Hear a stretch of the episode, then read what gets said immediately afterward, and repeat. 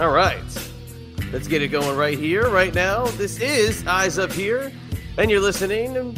Check it out on all new Eyes Up Here on the Creative Control Network. If you didn't know by now, my name is Chad, and every single week I'm joined here, of course, by the one and only trademark Queen of Extreme, Francine. And we are coming to you live here in audio format, live from my studio here in the lovely state of Virginia. You're from an undisclosed location somewhere. I'm from the Queen's Castle in the trademark land of the Queen of Extreme. But how the hell are you on this beautiful day we're recording? I'm doing well. How about yourself? I'm just ducky. It's kind of cold this morning, but... Really? You know, sun's out, guns out, you know, I'm locking and loading. You know, as we're getting recorded, you know, you're quieting the people in your house. I've been dealing with the friggin' cat that's been sitting at the top of the damn steps over here crying for the last 2 to 3 days, like wanting to come down. We don't let the cat in the basement, but holy shit, is it fucking annoying. Whoa, the language. No, the cat's annoying as hell. It's sitting at the top of the steps going. Do you think the cat's in heat? No, or she's fixed. She's just crying. Oh, okay. So she just wants to come downstairs and play. Yeah, but she can't because I'm like my stuff around here, my statues. I got my stuff, and she climbs on it, so she can't come down. But yeah, oh my god, she's annoying as shit. I'm trying to get my stuff done, and then all I hear is. Oh, are you loving her yet? Are you petting her? Are you holding her? I go up and I give her. I show her the you know, I'm the dominant person in the house, so I show her, you know, that I'm the dominant male in the house. You're the only male in the house. Yeah, I know. Survival of the fittest. How the hell are you? That's why you have that title, because you're the only. I know. What's going on with you? This is a kind of a quiet week for me, you know. I am not booked this weekend. This is the WrestleCon weekend, by the way. WrestleMania weekend, big weekend. I usually go to WrestleCon, but I opted not to go this year, only because California is very far, and I would have spent like 2 days traveling and 3 days actually working. And 5 days is way too long to be away, you know, from my situation. So I opted to skip this weekend. Now, the following weekend after that is Squared Circle, which I had booked months and months and months before. You know, my mom kind of started with her decline, and I'm going to be away like 4 days. Right. But I had already booked it, and I'm kind of locked in, so I couldn't renege on that one. So I have to go to that one. But WrestleCon, I was just kind of like, I don't think I'm going to go. So I talked to a couple of my friends who are heading out there today. And I hope everybody has a great weekend. I hope it's very successful for everyone involved. Are you going to watch WrestleMania?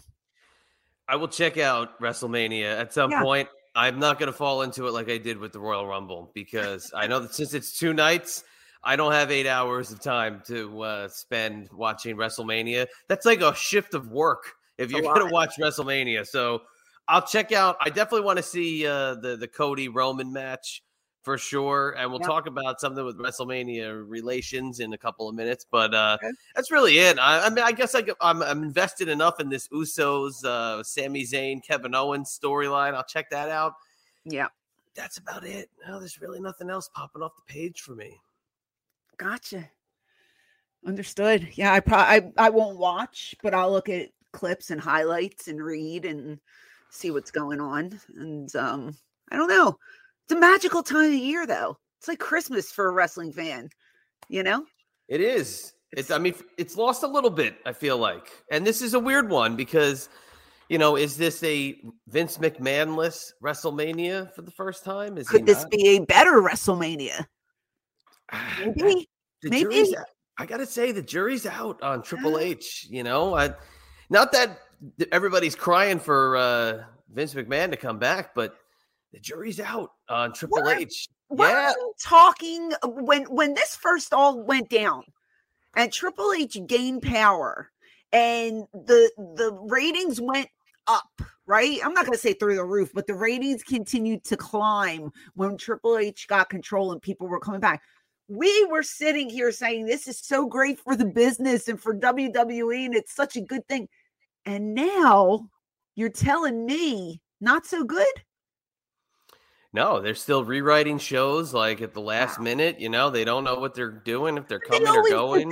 They've done that for years. Yeah, but it seemed like they were going in a little more of a structured direction, and it just doesn't seem that way anymore. All the guys that he brought back seemingly have done absolutely nothing with. You know, it's like, what was the point of rehiring all those folks? I mean, great for them. They got a paycheck and a steady income, but creatively, you know, there's guys that just got taken off that, I guess, indie scene and could have been working more regularly and getting better instead of just doing the old showing up to TV and not working and maybe just being in a backstage segment and not, I don't know, but it seems like this, the jury's still out. So this is Triple H's WrestleMania test. Is Vince going to be there? I'm sure in some capacity, but you know, the Hall of Fame was like a big deal. It's very small this year compared to previous years. And we talked about the Hall of Fame with SoCal Val a couple weeks ago. Yeah, so much controversy over this. A lot of controversy. Good Lord. And then, you know, and then the Stacy Keibler reveal comes out, you know, about a week ago. And it's so nice to see, like, how she settled into post-celebrity life. Yeah, she looks lovely. I mean, I saw a picture of her walking with her three children. Beautiful family. Seems to have a great husband. You know, good on her. It's great. I love success stories in wrestling. I love the positive pieces. And, you know, I never really gave my 2 cents worth. I sat here and I listened to Val talk about Stacy and how she doesn't think she deserves it. But you know, I kind of think she does deserve it. If you look back on her career and what she has done for the business, she was a very prominent player in that era. Now I'm not saying, you know, people say, well, this one deserves it more than this one, or this one deserves to be in it before her because she did more than that. That's not the way this Hall of Fame goes. This isn't your typical Hall of Fame. We've discussed this. This is like who they think will help them benefit, what names will draw, what names will sell tickets. I feel like Stacy, like I said, she was a very, very prominent figure in the era that she worked in. And I told this story before. When she first started in the business, she was trying out to be a Nitro girl. Right. And I was at the Baltimore airport. I had a layover coming from a long ECW trip. And I had my big ECW jacket on, and she walked over. She was with her mom and dad at the time. She walked over to me and she tapped me on the shoulder and she said, "Do you work for ECW?" I said, "Well, yes, I do." And I introduced myself to her, and she told me, you know, she was just starting with WCW. She said, "All I want to do is dance." That's what that was the one line I'll never forget out of her mouth. "I just want to dance. All I want to do is dance." And I told her, "You're going to do much more than dance. Believe me." I said, they're going to use you for a lot more than dancing. And I was right. Do other people deserve it? Absolutely do. And hopefully they'll get the call. But I feel like, you know, Stacy has contributed a lot to the business. As a manager, as just a, you know, a female, and everybody knows who she is. Everybody who's a wrestling fan knows who she is, and I'm happy for her. She accepted it graciously. She, like you said, she has moved on. I don't know if she acts anymore. I really haven't heard much from her. There was an article up, and she hadn't even been on her Twitter in years, and she popped up to just say, you know, "Thank you, WWE, and you know, I'm happy to reconnect with you guys," and stuff like that. So I'm happy for her, you know, and again, it's a positive story. She has a great life, And I love seeing that for people in the wrestling business, because too many times people get caught up in the wrong things, and we've lost so many of our, you know, dear friends and family because of it. And it's just nice to see a positive piece. Tori Wilson, also same era as Stacy Keibler in WWE Hall of Fame. Yeah. You have to also give them that little asterisk, even though they came through that WWE diva era, they did break in WCW. Yep. During a quite tumultuous era where you kind of got an education pretty quick, because there was a lot of politics going on, and you had to get kind of learn on the fly as to what was going on from a business point of view. So whether or not she just wanted to dance, she was thrust pretty quick into having to deal with sharks, having to deal with, you know, getting into storylines, having to learn. She went from Miss Hancock, the standards and practices, to I don't know if they changed her. I don't think she was Stacy Keibler there. I think she was just Miss Hancock, but standards and practices to stripping and this and that. So they kind of threw her straight to the wolves, and she contributed a lot to the end of WCW. So Right. It's not just that WWE diva era where she's a Hall of Famer. She broke in at the end of the 90s in WCW. So it's not like it's one small piece of time. It is that tail end of the Attitude Era. It's a lot more than just that 2000s, you know, ruthless aggression diva era. Yeah, and I remember when she came on the scene, I believe I was at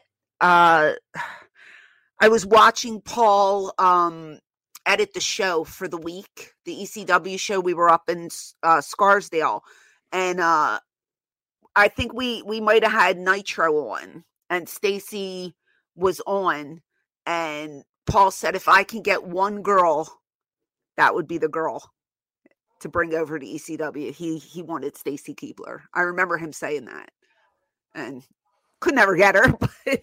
And guess what? After the tail end of the Alliance era, she was paired with the Dudleys. Yeah. So there you go. I remember Paul saying that if I had my pick out of all the girls that we don't have, I'd pick Stacy Keibler. So there you go. And there you go. Maybe. I don't know. So Hall of Famer, we talked about it a few weeks ago with SoCal Val, and now cemented in the Hall of Fame. And good controversy equals cash, as Eric Bischoff says. There are so many people who are Hall of Fame worthy out there that have not got in yet, but maybe they will, you know. But for me, like, I'm not going to crap on somebody because somebody else didn't get in before them. She didn't sit on her hands and do nothing. She did what she was told to do. She was over. She took the bumps. You know, she helped get guys over. I think she's Hall of Fame worthy. So there you go.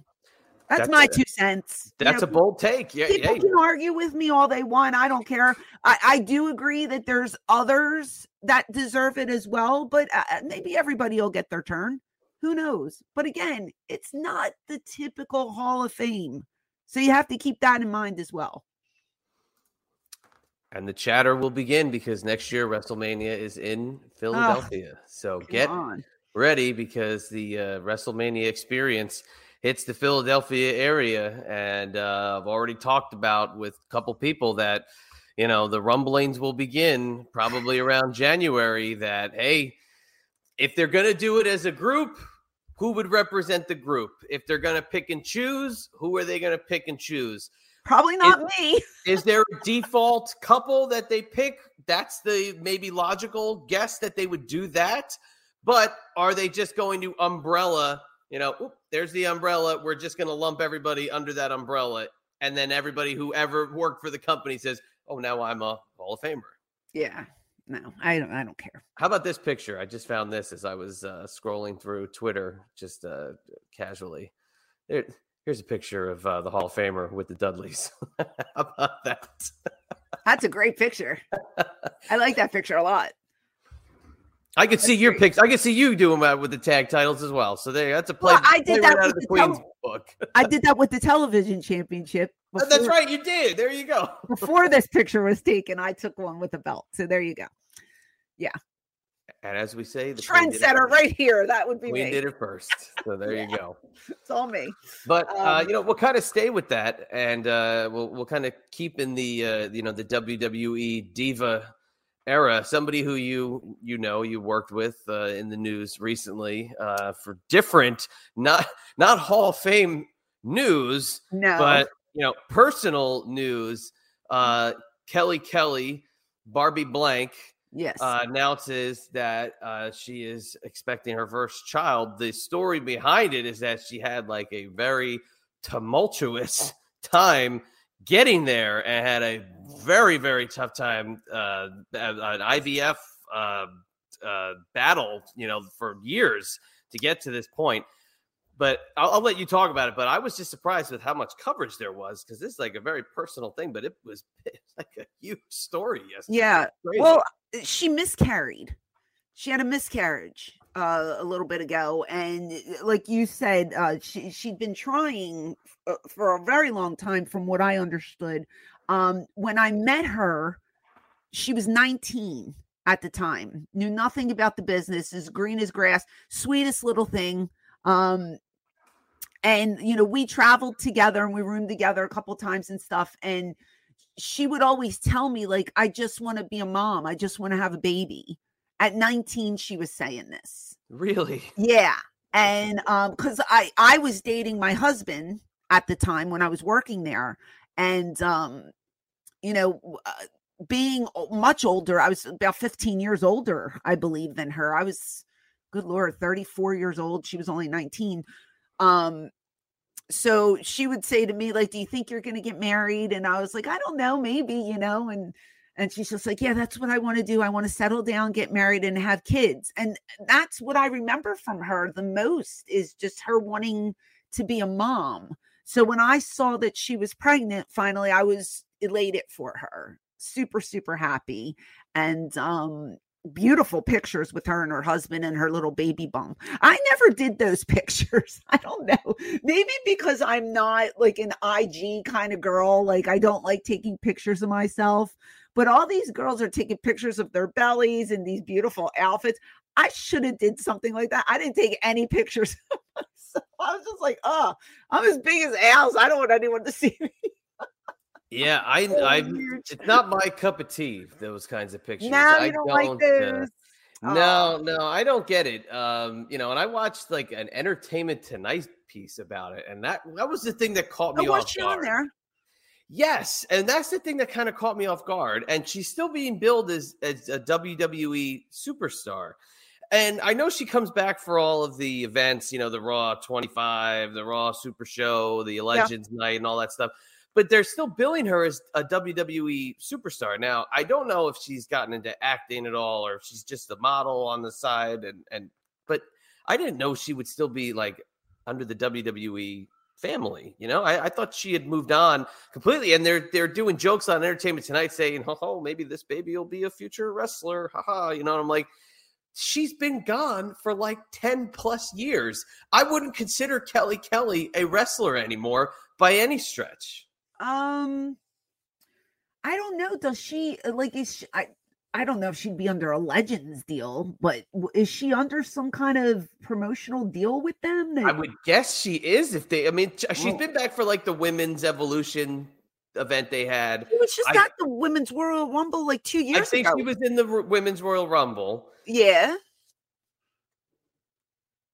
But like, she's not like on the independent scene. That's how people remember her, I guess, for her, you know, her run there. But Kelly Kelly was never like released from WWE and then like, you know, at like WrestlePro in Rahway, you know, she was not like, she wasn't on the indie tour. No, afterwards. But I do see her at conventions. I have seen her at several conventions that I've done, where I got to chat with her a little. Yes, she's a regular on the convention scene. Yeah.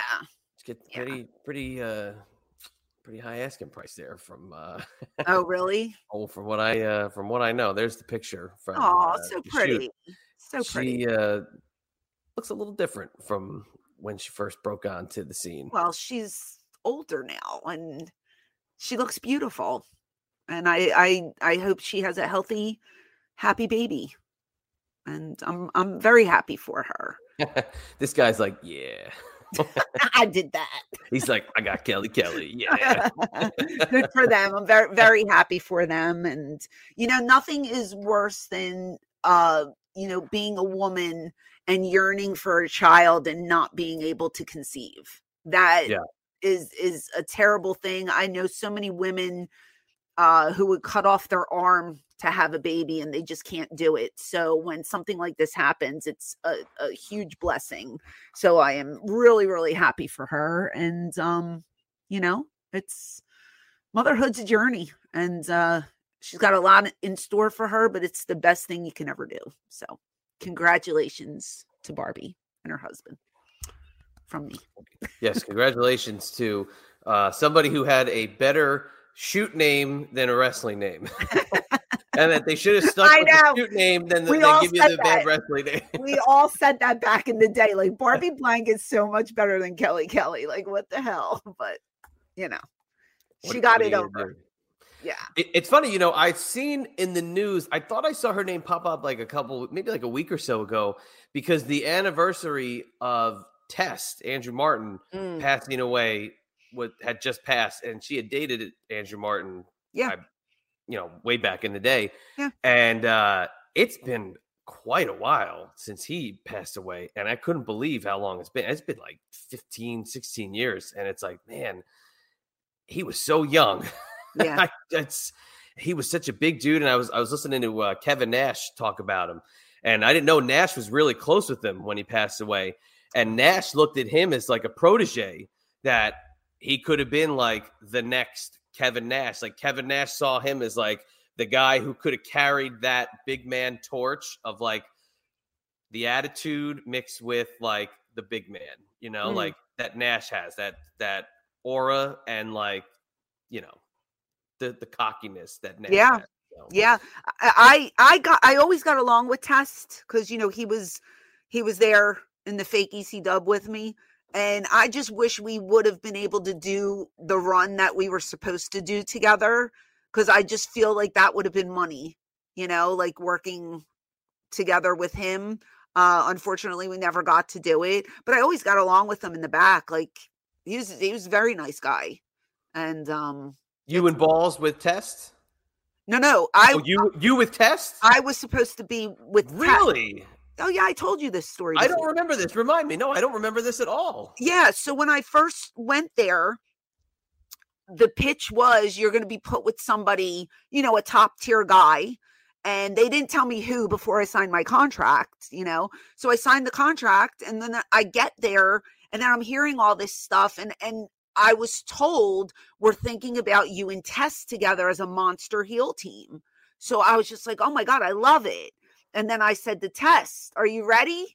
Like, you know, are you ready to do this? He's like, oh, yeah, this will be cool, blah, blah, blah. And then it just never was brought up again.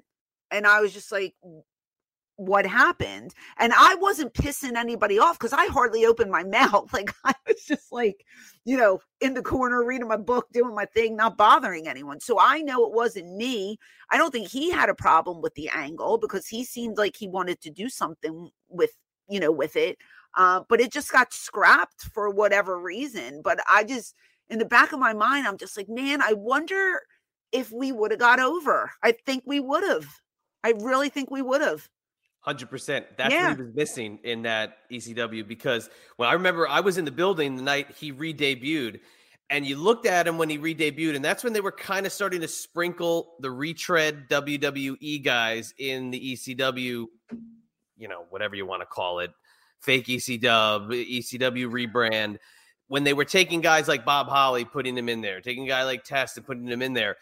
And the fans were booing him, because it's like, oh, we've seen Test. We've seen him on Raw. We've seen him on SmackDown. Now he's here. You would have brought a new dimension to him. That would have been really cool. That is a huge missed opportunity. Yeah, I agree. And it was something I really wanted to do. And just, you know, I was eager to just work with anyone. I didn't care, you know, I didn't care who I worked with. And then when they put me with Balls, I was like, okay, this is cool. He's my friend, you know, and then take a drug test.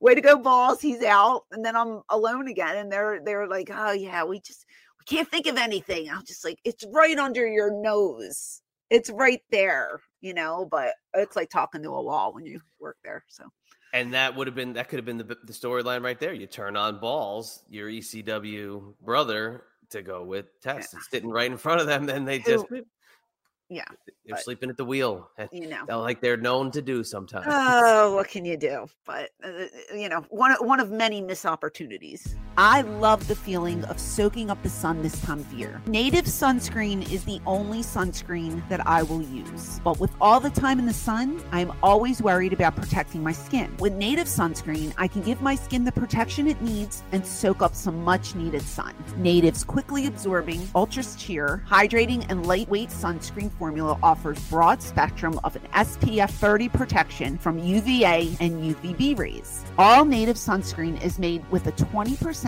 active zinc oxide formula that is dermatologist tested and suitable for sensitive skin. All Native sunscreen is made with oils derived from plants that seal in skin moisture and is vegan and cruelty free. Choose from one of Native's 3 delicious but subtle scents like coconut and pineapple, rosé, or sweet peach and nectar for your face and body. Or try Native's unscented option. My favorite scent is the coconut and pineapple because it reminds me of a tropical vacation. I apply it whenever I need sunscreen.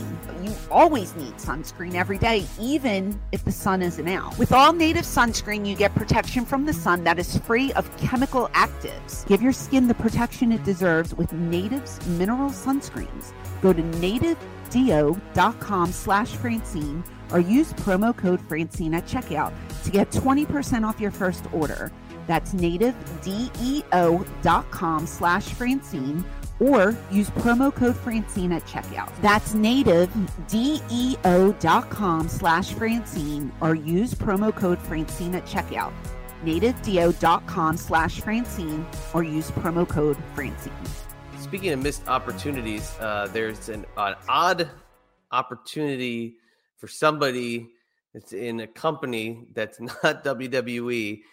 That I don't know if, I guess he'd be getting paid for it, but this is a weird one.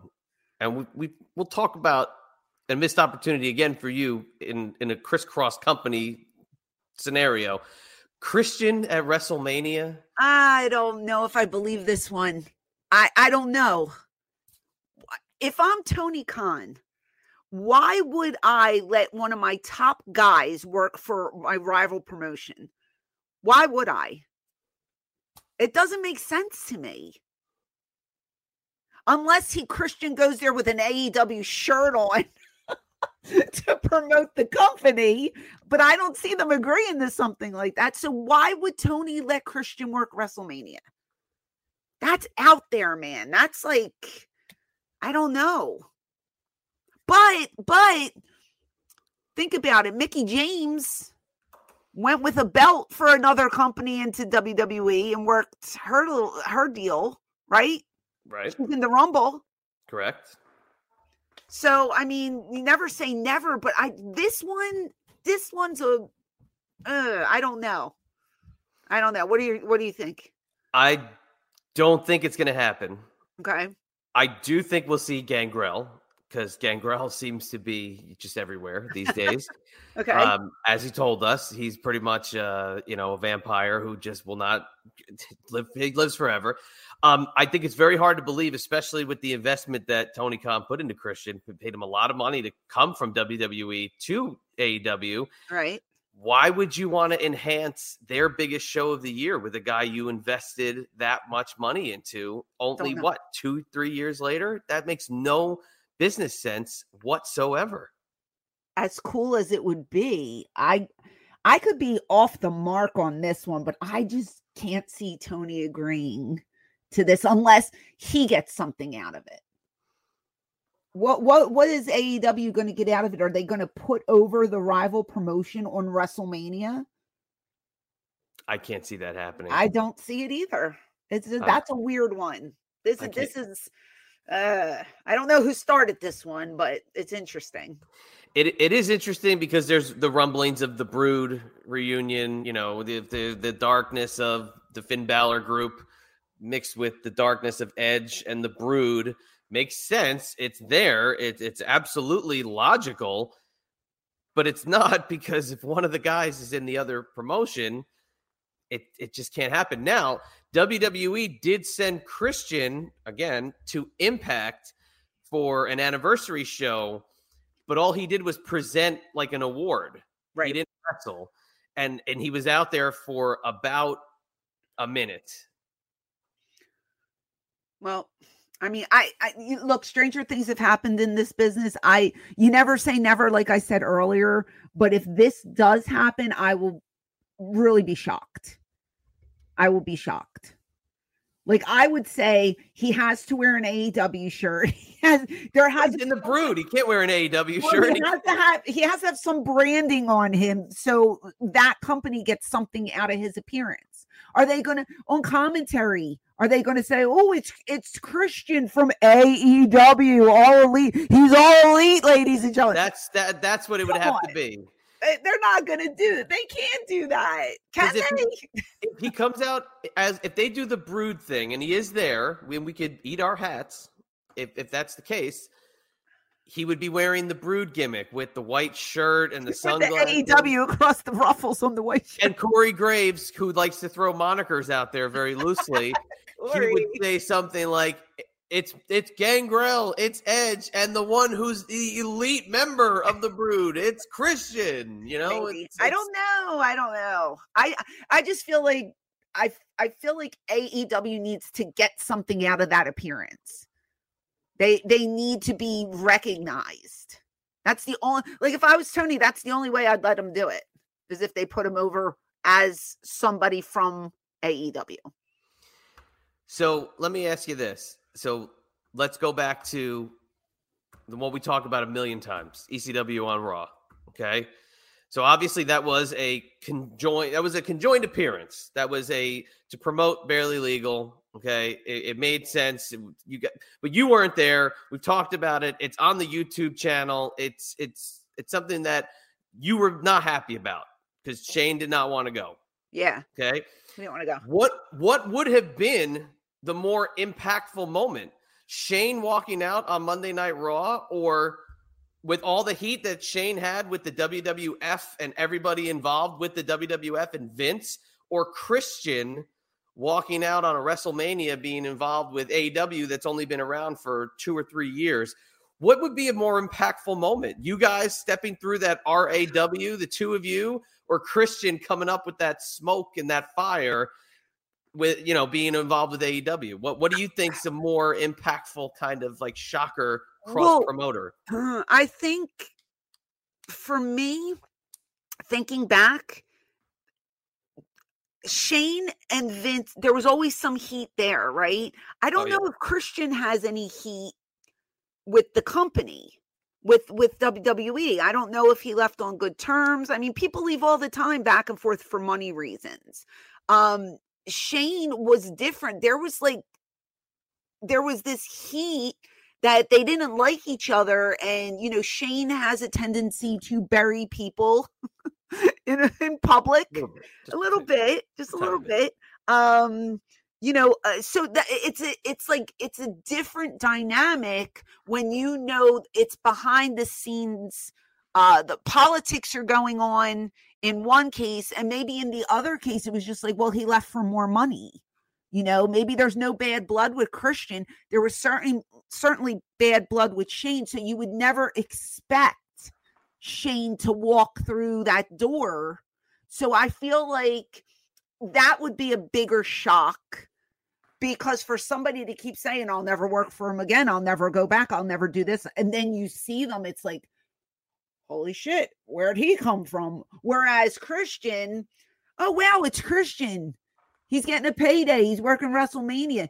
I don't hear Christian bad-mouthing WWE, right? I don't think there's any bad blood between them. I kind of think that they just parted ways for money reasons.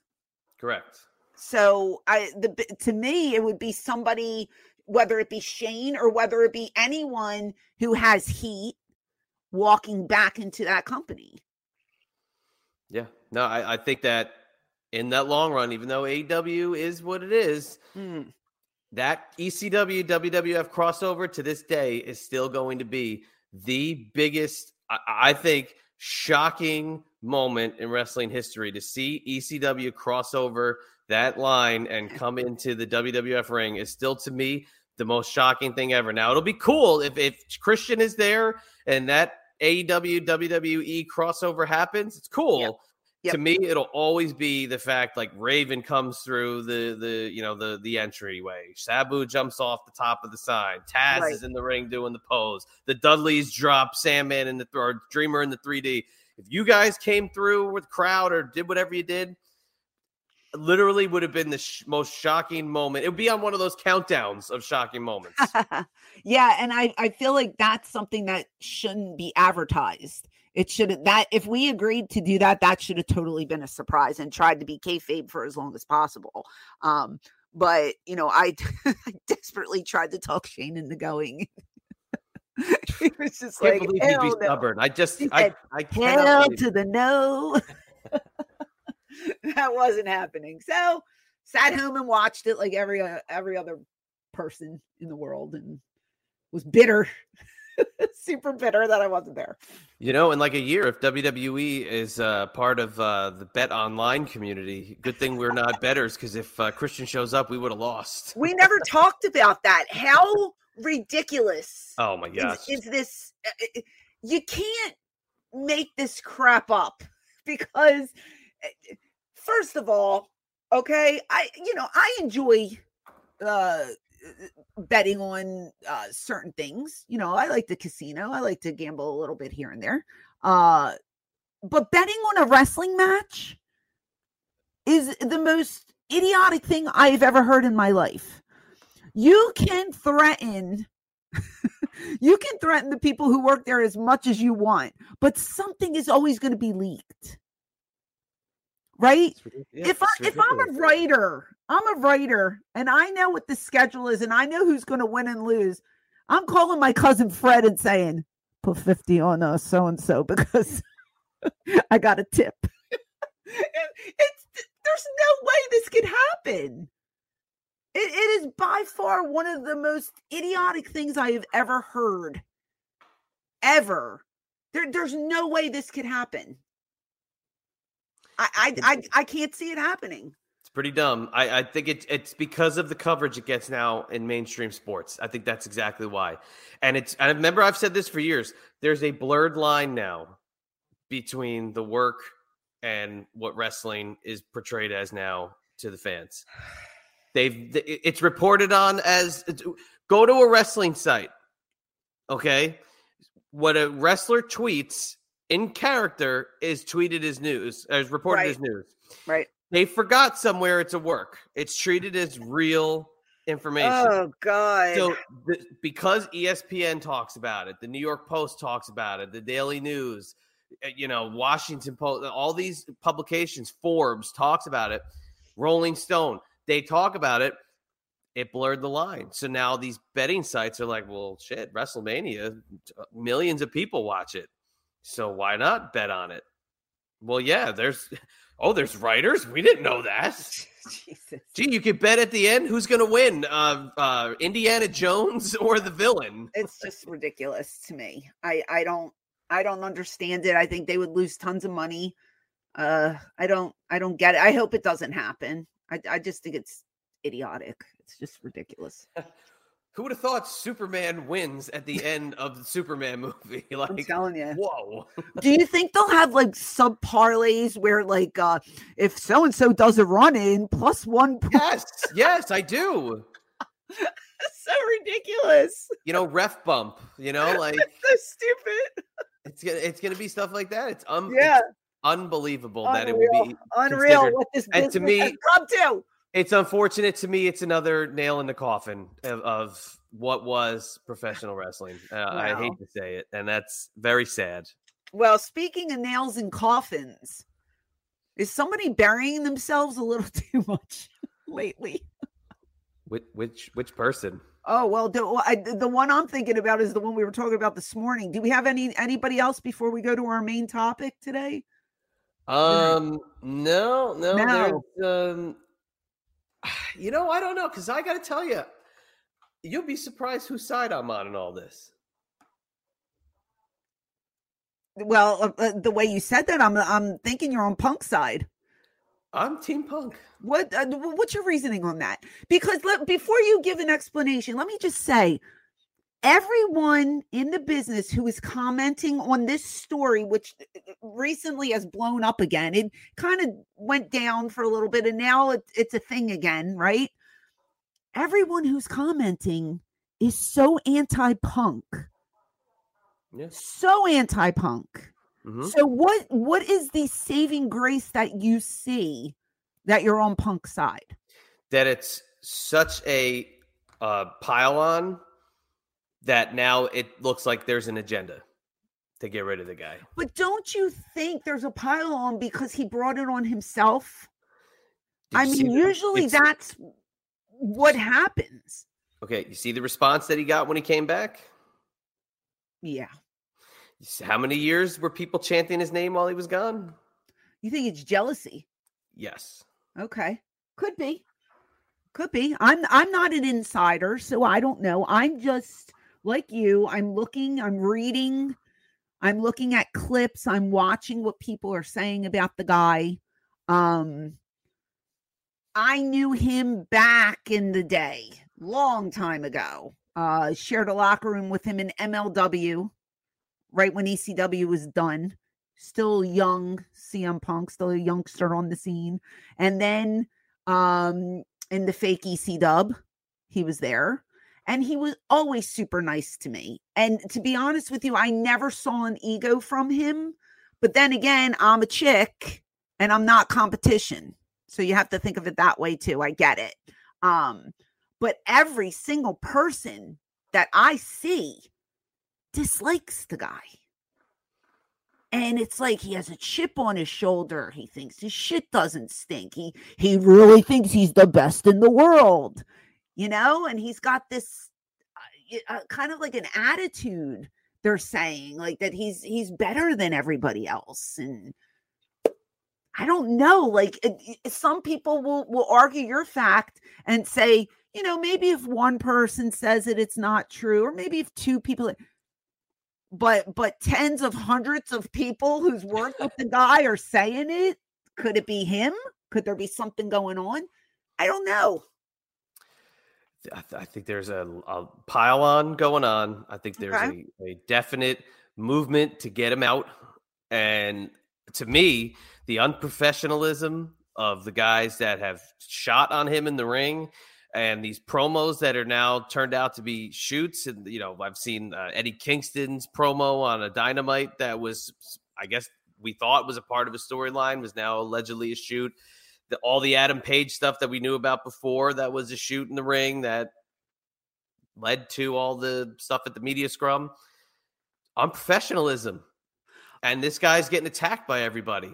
But, okay, I understand, you know, you're getting bullet points in the back and you get to do your own promo because that's what we did. We got bullet points and we can go off on a tangent, say our own thing.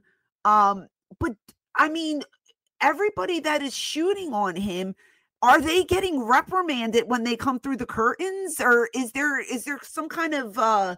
you know, is Tony Khan going up to him? Or you really shouldn't have said that. Or are the coaches coming up to him? Or is anybody getting in trouble for this? See that? I mean, that part we don't know. Nobody's privy to that information.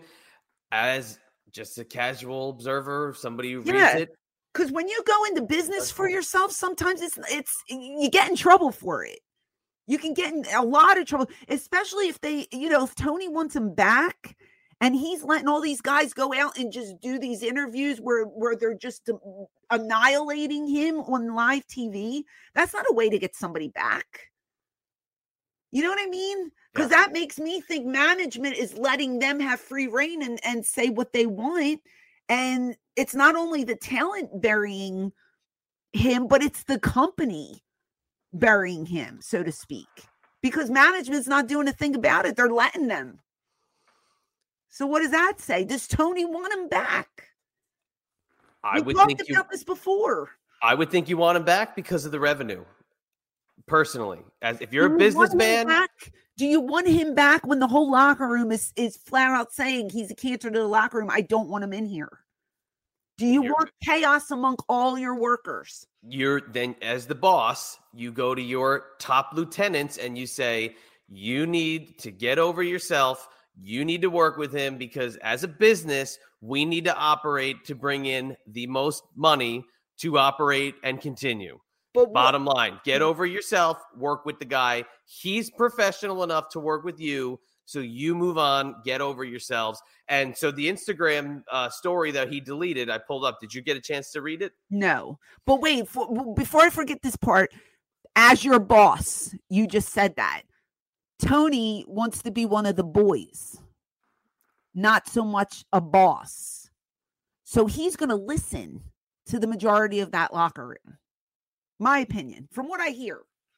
I don't know. I'm not in that locker room. Oh, that's what everybody hears. Everybody hears it. So do I want to be a boss figure, or do I want to be one of the boys that everybody loves and everybody's in his ear? We don't want him back. Maybe he's listening and appeasing that locker room to make everybody happy. You know, it's been quite a while. Why hasn't he come back yet? Well, he's injured. He could still come back and cut promos. He could still be on television. I guess, as well as I do, people come back when they're injured. Yes, do other things. Maybe he's concerned for his safety at this point. With the last time he was there, he got jumped. I mean, that's again the pile on. That's what I don't understand. He's to me, outsider, casual observer. Not really following AEW as a product. I'm following the drama as it unfolds on social media. He's the victim. He's getting attacked left and right by everybody. Was he asked to come back? Do they want him in that locker room? Has he been offered to come back? There was a scenario where it looked like, I guess he was coming back, but he's not cleared because of the injury. I don't know. So that's why, again, there's a lot of murky information out there. What's the Instagram post? So this is what he had put out on Instagram, but then deleted very quickly. But in this world, all it takes is the post and then screen grab, and it's all over. Yep. So he writes, sigh, which that's the only part of this story where CM Punk has heat with me, because sigh. That, come on, what are we, 14-year-old girls? Oh, I always write sigh. Well, I mean, come on, exactly. You're a girl. Sigh. Okay, that's fine. You can say that. Punk, no. So that's where we have a little bit of no. Punk, don't ever do that again. Okay. I wasn't cleared to come back to wrestle yet. Then plan was to wrestle at the pay-per-view. I sat and listened to Moxley's Rocky 3 idea. I explained how I'd never seen a Rocky movie. You know what I think this was too? I think he was writing a draft and I think he sent it by accident because there's a little bit of like weird text that doesn't make sense. I thought the idea sucked, but if the boss wanted to do it, whatever. He said he wouldn't lose to me. I'd never experienced someone refusing to lose to me. I just laughed. I asked Tony if is this what he wanted? He said yes. He's the boss, so I said okay. But I'd need to be cleared first. They kept saying it could just be a squash, so I didn't need to be cleared. I scoffed at that. My health is more important. Dave Meltzer is a liar. Jericho is a liar and a stooge. There were plans, but plans always change, but I'll never put a company above my health ever again. Okay. So he called one of the top guys a liar and a stooge, which doesn't sit well probably with Chris. Right? Doesn't sit well with Jon Moxley because he's basically saying your idea is shit and you don't want a job to me. So, and that's what I sent you this morning was the Moxley response. Yeah. Okay. Right. And I listened to it. Look, there's always going to be some kind of drama going on somewhere.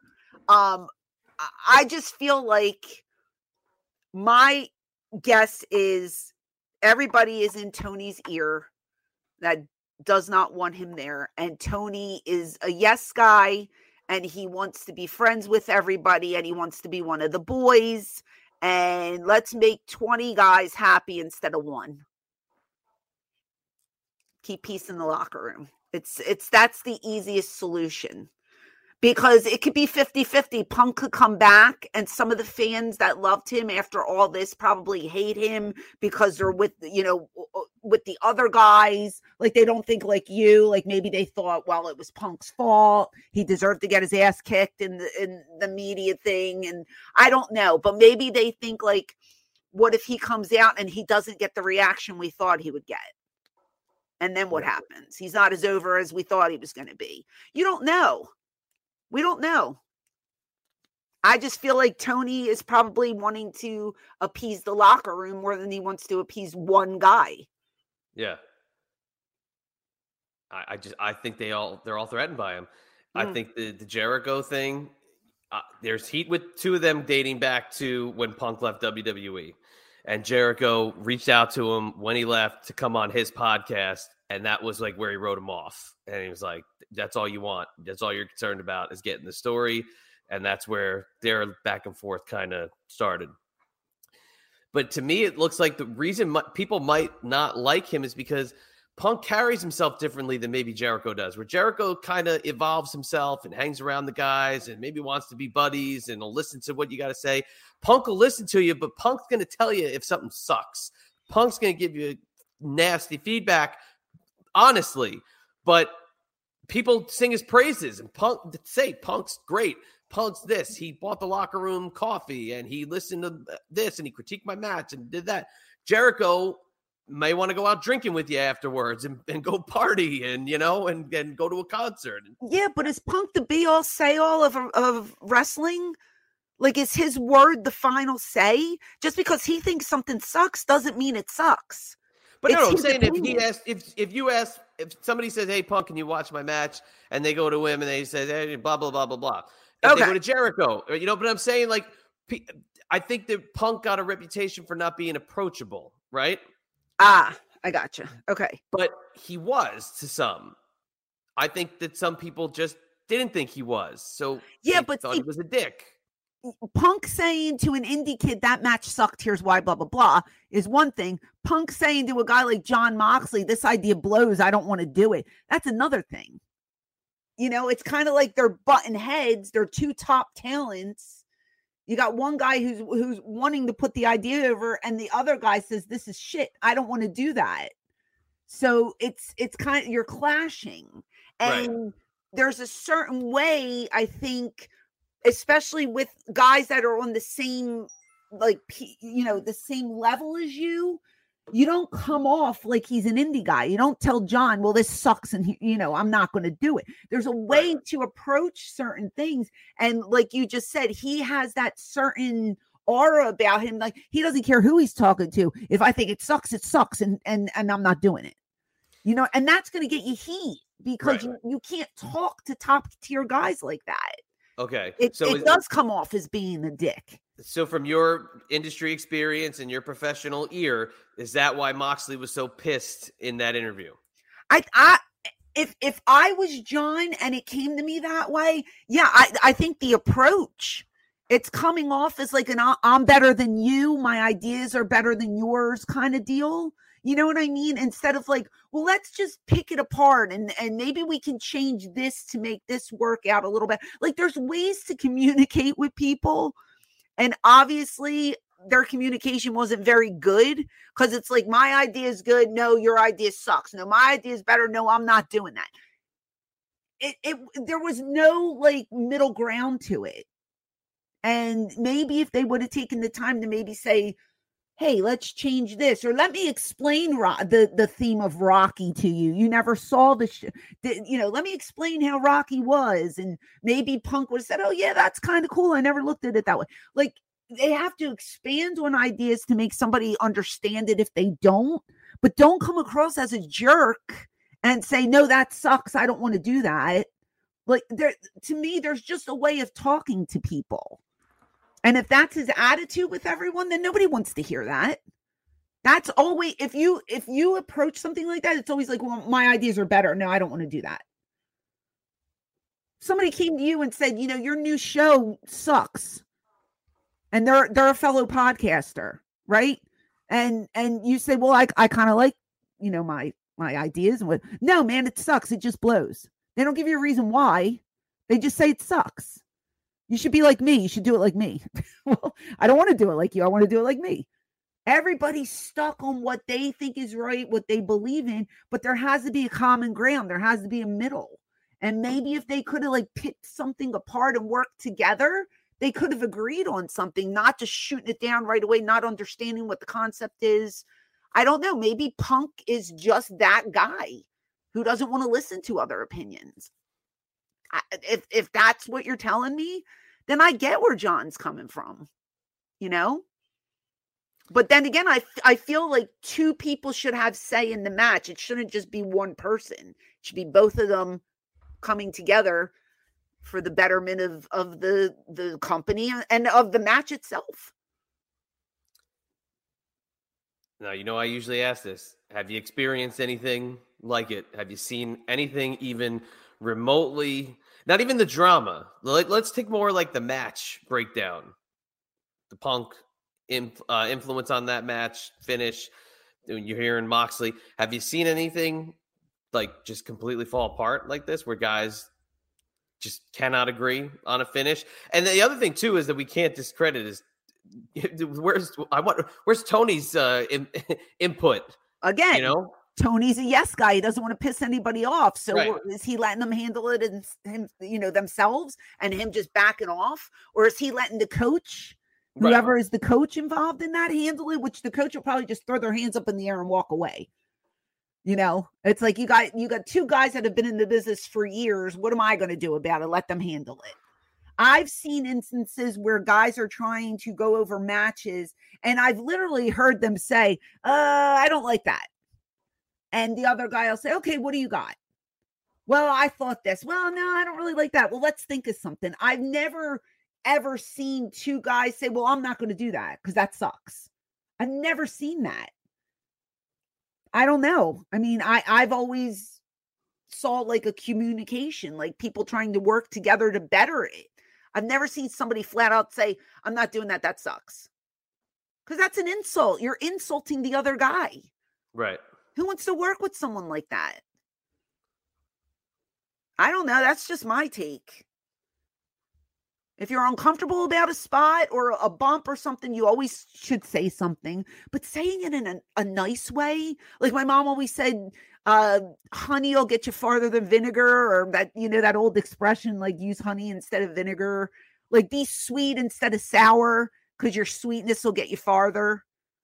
Approach things with a better attitude, because if you come in with a shit attitude, you're not going to get anywhere. People are just going to look at you and be like, ew, that guy's got a chip on his shoulder. You know? I think he'll be back. I mean, I wouldn't mind seeing him wrestle again. I thought he was very talented, you know? But if it's going to cause all disruption in the locker room amongst everybody, like, is there anybody on Punk's side in that locker room? Anybody? Just one person? Does he have one friend there? Yeah, well, I mean, FTR loves him. Okay. And there was a couple of the younger guys. I think it was Powerhouse Hobbs was another guy that came out and defended Punk. So he does have allies, and he does have some folks that do find him to be a nice fella. But, you know, that's a very small group. Pile on. So I think he'll be back, but I think it's because the contract weighs a lot. I think he carries still a lot of weight in the sponsor world. And that's what we're here for, folks. We're here for the money. You know, maybe he will come back and realize, let's be a little more humble. If that's the case, again, you know, we weren't privy to these conversations. It's he said, basically. You know what I'm saying? Like, I didn't hear any of this firsthand, so I don't know what's going on. But if you come back with a better attitude and a team player attitude, then by all means, like, I'd hold the door open for you because you want what's best for the company. I wrote down a quote from Moxley, and this probably fits the Punk scenario, and this probably fits, like, everybody's mindset from whatever era of wrestling you come from. Moxley says, You have to evolve. Most people are stuck in whatever era of wrestling they came from. And that's probably where Punk's from. Whatever he came from, whatever he was around, it's probably where he's stuck, and he just won't change. Yeah, but John's been around for a while too. But he in the interview, he says he evolved. He's saying he evolved, and he's going. He said even from 10 years ago, he's evolved. Yeah, if the business has changed. I'll say it. It's changed by leaps and bounds since I started. Completely different. So I agree with that statement 100%. But I also feel like, you know, being humble and not walking in like you're the shit will get you much farther in the business, and just, you know, trying to just work with people and listen to their ideas. Even if you don't like them, there is a way to go about it and not be so rude. And maybe that's why people don't dig Punk. I don't know. That could be, to me, that would be my pet peeve. Like, don't come across like you're better than everyone else, because we're all here for one goal. Well, you may be right. I may be crazy. I may be crazy, but that's about all I got for today. This was a good one. I like this. I like doing these hot topics for the week. This is our new thing. I know. Whew, man. Look, we did an hour. I know. I told you we can either go 30 minutes or we can go an hour. I'm telling you, when I get an idea, woo, it's good. Oh, man, my back's all stiff now. I'm all. You're fine. Man. It's good content. We need content. We got it. Yeah. So, yeah. All right. Well, that's about all I got. I would stress very heavily for those listening to head on over to the Queen of Extreme's official YouTube page. Easy for me to say. At the Queen of Extreme, Francine ECW on YouTube. Really, it's the Eyes Up Here experience. Yeah, or just type in ECW Diva Francine in the search bar. Yes. That'll take you to. There's a membership tab that you would click if you go to that page. And on there, again, the Eyes Up Here experience. You'll get a lot of Eyes Up Here. You're going to get access to some videos, which include watch-alongs, which on Creative Control you've heard in the past. We've posted some of the audio versions of those before, but now you can actually get to see them. And they're on YouTube, and we're going to be posting them a little bit at a time. But you also get the classic videos that we do post on the YouTube channel. Again, a little bit more at a time, and it's going to keep growing, but I'll let the Queen of Extreme talk about that in a minute, because you're going to go over and you're going to follow me on Twitter at ChadEMB, on Instagram at IB Exclusives, and my website, ibexclusives.com. And your new show? And my new show, it's on YouTube right now, just exclusively. It's Perfectly Rated, and you can just type Perfectly Rated into the search bar at YouTube. Just throwing up some clips for the moment and just seeing how the clips are going. And I mean, you know, slowly but surely, just gaining a little bit of steam and seeing how it goes. But appreciate everybody that's sent me messages telling me they liked what they've seen so far. So I appreciate that very much. Awesome. Okay. Well, across the board on social media, you can find me at ECW Diva Francine. And yes, YouTube is the big thing right now for me. I think y'all know we're not doing the Patreon anymore. This is taking the place of the Patreon, and it is cheaper. It is a lot cheaper as well. $5 for a channel membership, and like Chad said, we're doing all kinds of special features on there. There will be all kinds of stuff that you can watch. We're planning to do a lot of lives coming up. I have a lot of guests lined up for future broadcasts. So if you have not subscribed, please go over and subscribe to the channel. We'd love to have you over there. We also do giveaways, lots of prizes, signed merch. It's a lot of fun. And I really want it to expand and grow.